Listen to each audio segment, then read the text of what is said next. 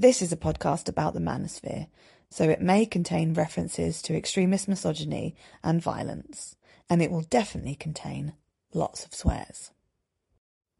This is a podcast about the manosphere, so it may contain references to extremist misogyny and violence, and it will definitely contain lots of swears. Hey, Dan, did you know that no one cares about men's mental health? I think we might just have to unpack that just a touch.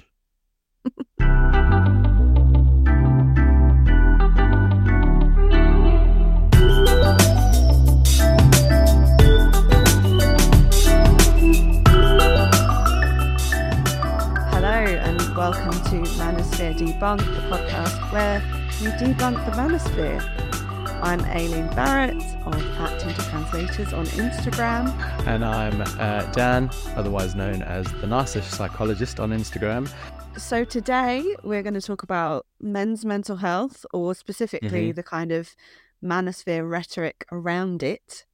And Dan's going to lead us through, I believe. I hope so, because I haven't prepared anything. Well, you haven't. This was yours to do. No, you're right. This is my sort of area. I was going to say area of expertise, because it's not necessarily my area of expertise per se, but I guess it is sort of an area that I probably have a bit more insight into, and therefore can try and lend a bit more, I guess, nuance, the good old nuance to the conversation. The good old nuance. So I guess to start us off, probably worth noting that I've kind of covered some of what we're going to talk about in podcast episodes on my own podcast, and also in some blogs that I've written in and around suicide. So if any of this sounds familiar, I do apologize, but at the same time, there's probably some other things that we're going to focus on a little bit more specifically within these couple of episodes. But to start us off, one of the things I want to sort of think about is that last year, UFC fighter Paddy Pimblett. Have you ever heard of him? I haven't, but that's a great name. Great name. So after a fight, he, in the ring, delivered a heartfelt post-match message in which he noted that men should talk more about their mental health, which came after the fact that he had recently learned about a friend of his who had taken his own life. Yeah, I do remember that. Yeah, so we're just going to play a clip of that and then we'll come back. Okay. I woke up on Friday morning at 4 a.m. to a message that one of my friends back home had killed himself. This is 5 hours before my weigh-in. So Ricky, lad, that's for you. But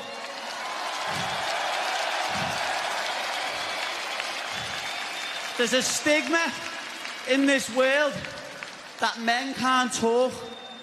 Listen, if you're a man and you've got weight on your shoulders and you think the only way you can solve this by killing yourself, please speak to someone. Speak to anyone. People would rather, I know I'd rather me mate cry on my shoulder than go to his funeral next week. So please, let's get rid of this stigma and men start talking. Yeah, I didn't remember his name, but I do remember that that happening. I do remember his speech. Yeah, so that clip, that specific clip went sort of viral, didn't it? Sort of was all around sort of social media. It was being shared by quite a lot of people, and I guess really helpfully kind of, you know, promoted that idea of reducing stigma and sort of men, you know, encouraging men to talk. Following that, there was another clip in which Paddy Pimblett is in a press conference interview. And we're going to sort of listen to that clip and then sort of think about that for a bit. So I'm going to send that to you as well. Okay.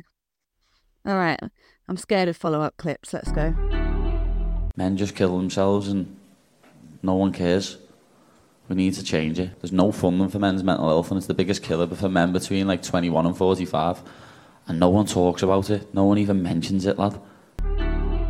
So, like, before we get into kind of like the discussion, I guess, what are your just sort of general initial thoughts? Yeah, I mean, I think his initial speech is quite, very moving. And like just that statement of, you know, your friends would rather you speak to them than go to your funeral, you know, is like really powerful. And I thought, like, you know, I hope that, you know, somebody who saw that, it actually changed the trajectory of how they were dealing with things. And then in the press conference, now I don't want to like be critical of him because he's grieving the loss of a friend, and he's not wrong about the suicide being the main killer of men of a certain age, you know, the highest, not the main one, but the highest, you know, percentage, I suppose. He's not wrong about any of those statistics.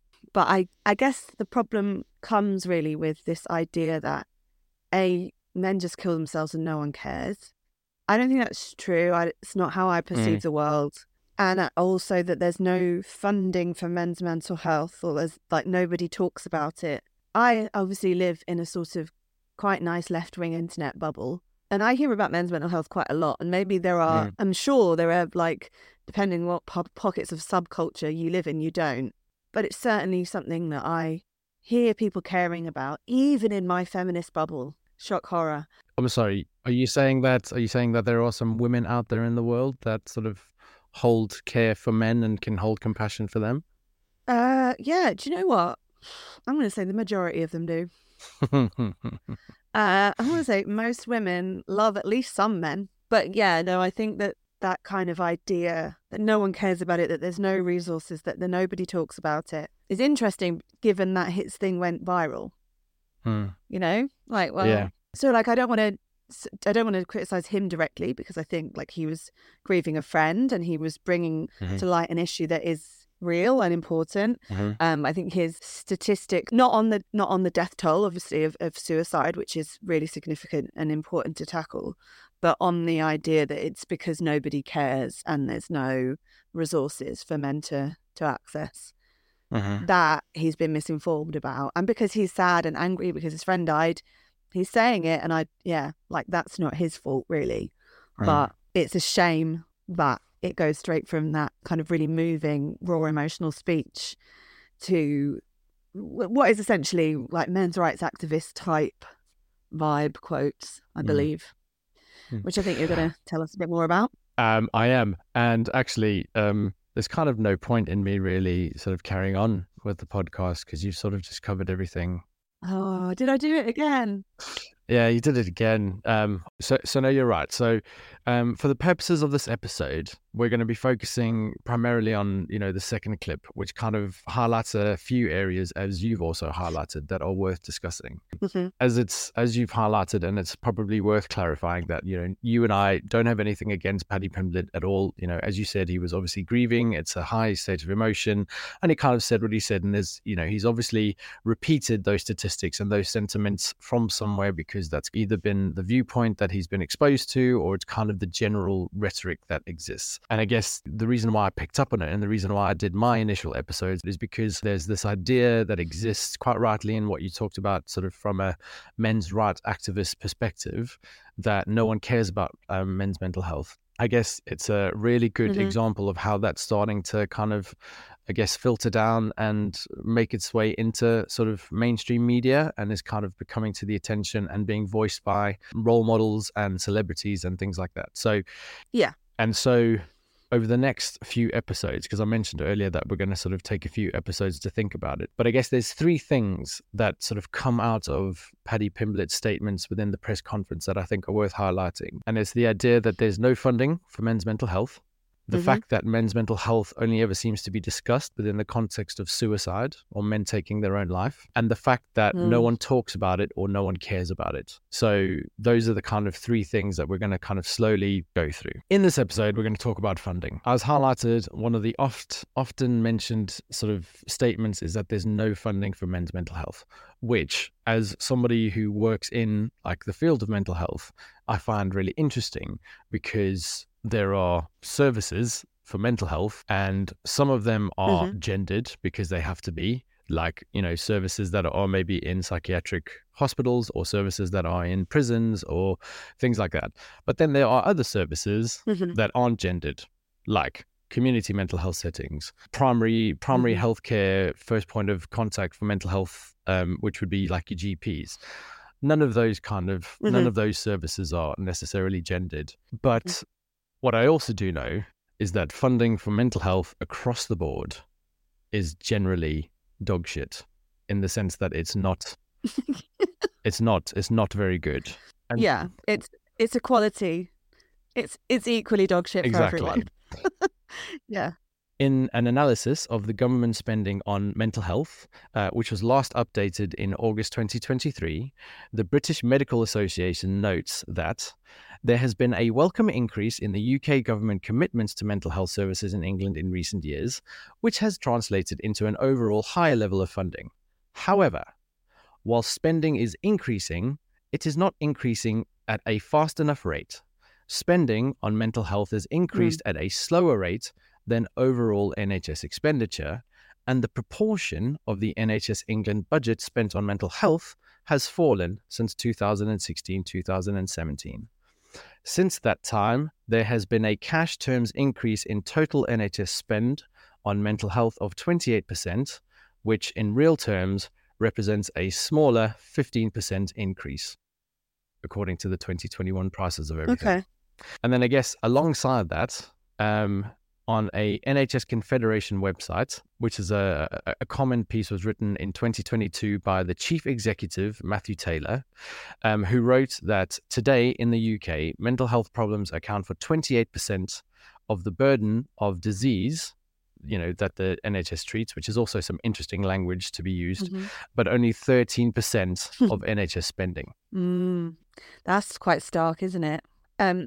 I think you're missing out the bit where they say, but women are getting loads of funding for their mental health. Are you not? Is that not in there at all? No. So I guess one of the things that I was going to say is that the inference then, when people say there's no funding for men's mental health, is that there obviously must be loads of money being spent on women's mental health, right? Yeah. So I looked into that, and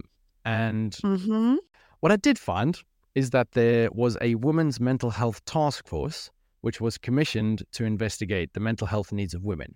Okay, so that does exist. The task force produced a report which was published in 2018, and in the introduction to the executive summary, it reads, "The Women's Mental Health Task Force was set up in response to evidence of deteriorating mental health amongst women and poor outcomes experienced by some women in mental health services. Women are more likely to experience common mental health conditions than men, and while rates remain relatively stable in men, prevalence is increasing in women. Young women are a particularly high-risk group, with over a quarter experiencing a common mental disorder, such as anxiety or depression, which is almost 3 times more than young men. The task force was established to set out priorities for improving women's mental health and their experiences of service." Which is nice, and that's good. It's helpful that there's been a task force set out. However, none of that translates necessarily, or at least what I can find, into any extra funding for women. Doesn't necessarily mean that there's any more money being channeled towards women's services, or that there are necessarily any more women's services being set up, at least that I could find. I think it's often the way with a problem that government wants to kind of give lip service to is that they'll commission a review or a report or a task force, and then the review or report or commission or whatever will issue findings, and then they'll go, cool, thanks for that, and then that's the end of it. It's not necessarily gonna change the world. So following on from that, so in the government Women's Health Strategy for England, which was updated in August 2022, the only reference to mental health funds reads as following: "We are committed to our ambitious plans to expand and transform NHS mental health services, backed by £2.3 billion more in real terms each year by 2023 to 2024, with a planned update to the NHS long-term plan later this year, considering the impact of the pandemic on the delivery of wider NHS commitment to transform mental health services." That's it. That sounds like nothing. I mean, no. So that 2.3 million is that just in general? Yeah, that's basically just the general funding that's being sort of put into mental health services. It's not that women's mental health services are receiving 2.3 billion. It's just highlighting the money that exists within the sort of consideration of funding for mental health anyway, in general. And that's pretty much all that I can see in that strategy. So on the one hand, while there is some movements towards trying to understand women's particular difficulties and needs, and a recognition that women experience, you know, sort of mental illness at higher rates than men, and that there are maybe particular things that relate to women's mental health that doesn't necessarily translate into any additional funding for women. It just falls under the general umbrella of mental health funding that men's mental health has access to. Yeah. If you go to the GP and you say, I feel depressed, the GP doesn't go, oh, well, it's a good job you're a woman because there's a pot of funding that can get you into some counselling real quick. Exactly. And another point to kind of highlight the sort of ever declining state of mental health provision in England. In an article written by The Guardian in July 2021, it wrote that its analysis of official figures show that the NHS in England now has almost 6,000 fewer beds for people with conditions such as schizophrenia or eating and personality disorders. Wow. So across the board, there is a general sort of reduction and sort of stripping back of mental health provision for everyone. So I guess sort of, you know, the sentiment that there is no funding for men's mental health is true in the sense that actually funding for mental health overall is being reduced, but it's not necessarily a lack of funding specifically for men's mental health. Exactly that. Yeah, I think that's, it's such an important point because it makes it like some kind of oppositional thing when it's just like we need more funding for mental health in general. So in a similar search, when I was trying to find out if there was any funding for women's mental health, I did find an article from the BBC that was titled Men's Mental Health Support Group Gets NHS Funding. And it goes on further to say that a support group to help men deal with anxiety, depression and grief has received more than £4,000 from the NHS. And I think that was in 2020. Oh, that's good. We like that. Yeah, more of that, please. Which is great, isn't it? And that is actually really positive, and that is really fantastic that that exists. But Dan, there's no funding for men's mental health, so I think fake news. Obviously, holding in mind that £4,000 for one group is, you know, it's like it's not a lot of money, is it? But I think, you know, and I think this is something that we'll focus on in the sort of later episodes, is that whilst there is a narrative that exists that people don't care and people don't say anything and that there is no funding for men's mental health, this is just one example. And I'm not saying that just one example sort of debunks the entire thing, but I guess it is interesting at the same time that there something like this has happened, which is great. It's and also, like, I looked into it sounds like such a lovely charity, and there's like this really sort of lovely photo of this man with a beaming smile on the front of the car, so it's great. You know, it's one of those things that you think like, yeah, this is lovely, but at the same time there isn't even just one article that kind of exists in the same vein for like a women's group. Yeah, that's interesting. It's just weird. Has there been any like government funded task force or research or commission into men's mental health or male suicide or anything like that? Not that I could find. That's it. I think they should be doing that. Yeah. They should, but there is a document that was made by the Mind Charity, the charity Mind, in which they looked at, I think in 2009, they kind of looked at the state of men's mental health, and then they did a 10-year follow-up and kind of looked at like similar things to kind of think about sort of barriers to men accessing mental health and things like that. So whilst the government haven't done it, there is a charity organization that has done it. How much that's translated into sort of governmental policy and funding, I'm not entirely sure. This just in. Oh, yeah. July 2023 on the old UK Parliament website. Oh, yeah. MPs to examine men's mental and physical health in new inquiry. The Health and Social Care Committee has launched a new inquiry with a focus on men's physical and mental health to understand the drivers behind higher levels of disease and fall in life expectancy. MPs will consider whether men are more reluctant to seek help on health issues and how this might be addressed. Okay. So that's happening this year. All right. Okay. So they are looking into it. Yeah. Okay. So that's good. That is good. Yeah. It's people get angry when you say men are less likely to seek mental health help because they're like, well, it's not their fault. Don't blame them for their own problems. And it's like, I'm not. Just saying. Like the first clip that we listened to alludes to that in a way. It's like the patriarchal roles that men have lived under mean that they don't want to ask for help. But again, that's equating suicide with mental health, which is not always good. But that's a spoiler for the next episode, I suppose. Yeah, no, we'll focus on the next episode. But I guess just to go back to your point, there's an interesting counter argument that seems to come out of the manosphere, or sort of like the men's rights activists, is when you kind of talk about how certain masculine expectations placed upon men make it less likely for them to access things like healthcare or mental health care. They turn that into a victim blaming narrative. It's like, so you're blaming men for their own deaths. And I know that sounds extreme, but I've literally seen people say that, like, you're blaming men for taking their own life. I have too. No. I'm not saying that it's the men's fault for doing it, but there is something about being a man that means you are less likely to reach out to seek support. And that is something that has to be taken into account in the sort of social fabric of our society that gives men and boys the message that don't go to the GP, don't sort of get your knees looked after, don't sort of talk to people about how you're feeling and things like that. Yeah. And it's a really interesting sort of way that they kind of spin it and say, oh, you're victim blaming. You're saying that it's men's fault for doing it. And you're like, bullshit. What we're trying to say is that that expectation or that limitation on help seeking is crap and it needs to change. Yeah. And it'd be like if I were to say that the expectations on young girls and their body image and focus on dieting culture within like female social circles leads to more girls having eating disorders. Nobody would go, oh, you're victim blaming. Like, of course, that's just, we're talking about the societal pressures that lead people to develop eating disorders, right? There's no difference to saying the societal pressures that fall on men mean that they're less likely to seek help for their mental health, and that can lead then to severe depression or, you know, in some instances, death by suicide.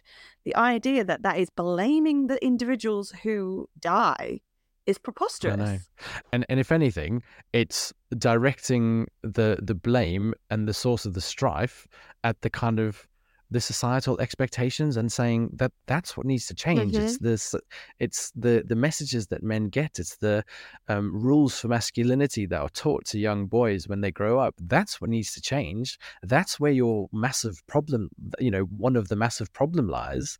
Not saying that that person who took their own life, that they're to blame for their own difficulties and their own strife and stuff like that. That's not what we're saying. Mm-hmm. It's the fact that they have troubles, have difficulties, but for whatever reason felt less able and less capable to go and seek support in whatever shape that looked like. It didn't necessarily need to be a GP, and it didn't necessarily need to be a therapist or whatever. It could just be the fact that no one close to him knew that he was having difficulties, because he felt that he had to hold on to that all by himself and couldn't share whatever burdens he was feeling. Yeah, and obviously that relates to the fact that it's not always about actual mental health issues or illness. It sometimes is about, well, I don't want to go into it too much, but yeah. I assume there'll be some stuff about like the financial pressures of being a man. Yeah, exactly. Feeling that you have to provide and whatever it might be. Yeah. But yeah, I think, I mean, it's the weaponization of kind of therapy language and like advocacy language, isn't it? Like the idea that you're saying that you're victim blaming men, you know, it's just like, that's not what that means, babe. No. And these same people will victim blame women anyway. The kind of manosphere types. Yeah. They're very happy to say like she shouldn't have gone back home with him if she didn't want to have sex, but then they'll be like, don't talk about the societal pressures on men. That's victim blaming. Are you okay, mate? Are you all right? Yeah. It's very contradictory, but I guess, you know, that's our own fault for assuming that manosphere rhetoric has logic, right? Yeah, no, I do. I've made that mistake before. I should really learn. But I guess to kind of, you know, follow on from what you were saying, one of the things that we're also going to focus on in the next episode, as well as sort of like the multiple factors that might sort of lead to somebody taking their life, is also the consideration of the intersectionality of men who may or may not be more impacted by mental health or sort of the factors that may contribute to the decision to perform suicide, which is also something that isn't necessarily held in mind when talking about men who experience sort of mental health difficulties. There's always a lack of intersectional consideration around the race of the men that might experience more mental health difficulties, the sexuality of the men who might experience more mental health difficulties, the sort of socioeconomic or class strata that some of these men might fall into. But yeah, those are the things that we will think about next time. That sounds like a super fun episode. I bet people can't wait. Yeah, I mean, also, have you not learned by now that kind of the things that we chat about are, yeah. That's why we have to have ragging on Jordan Peterson interludes. That's, do you know what I mean? Just for that. Keep us buoyed up. It's where we get the brevity for these episodes. I'd like to say one more thing, and I hope you're not going to say it in a future episode, but I don't think so, because it is about like resourcing. Is that I'm aware of a lot of charities that focus specifically on men's mental health. Oh my God, I've just thrown my hands up in the air. That's like episode 3. Can you just hang on? Oh. Okay. Bye, everyone. Bye. See you next week. Bye.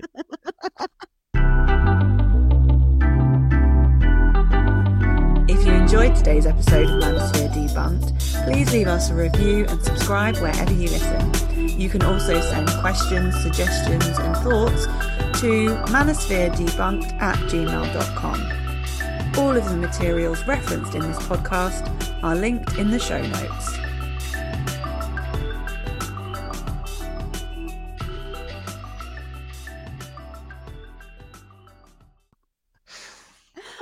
We don't have to end like that. We don't. I mean, just, yeah. Actually, that's quite a good way to end, to be fair. Yeah, no, it is quite. I think we should probably end it like that. Yeah.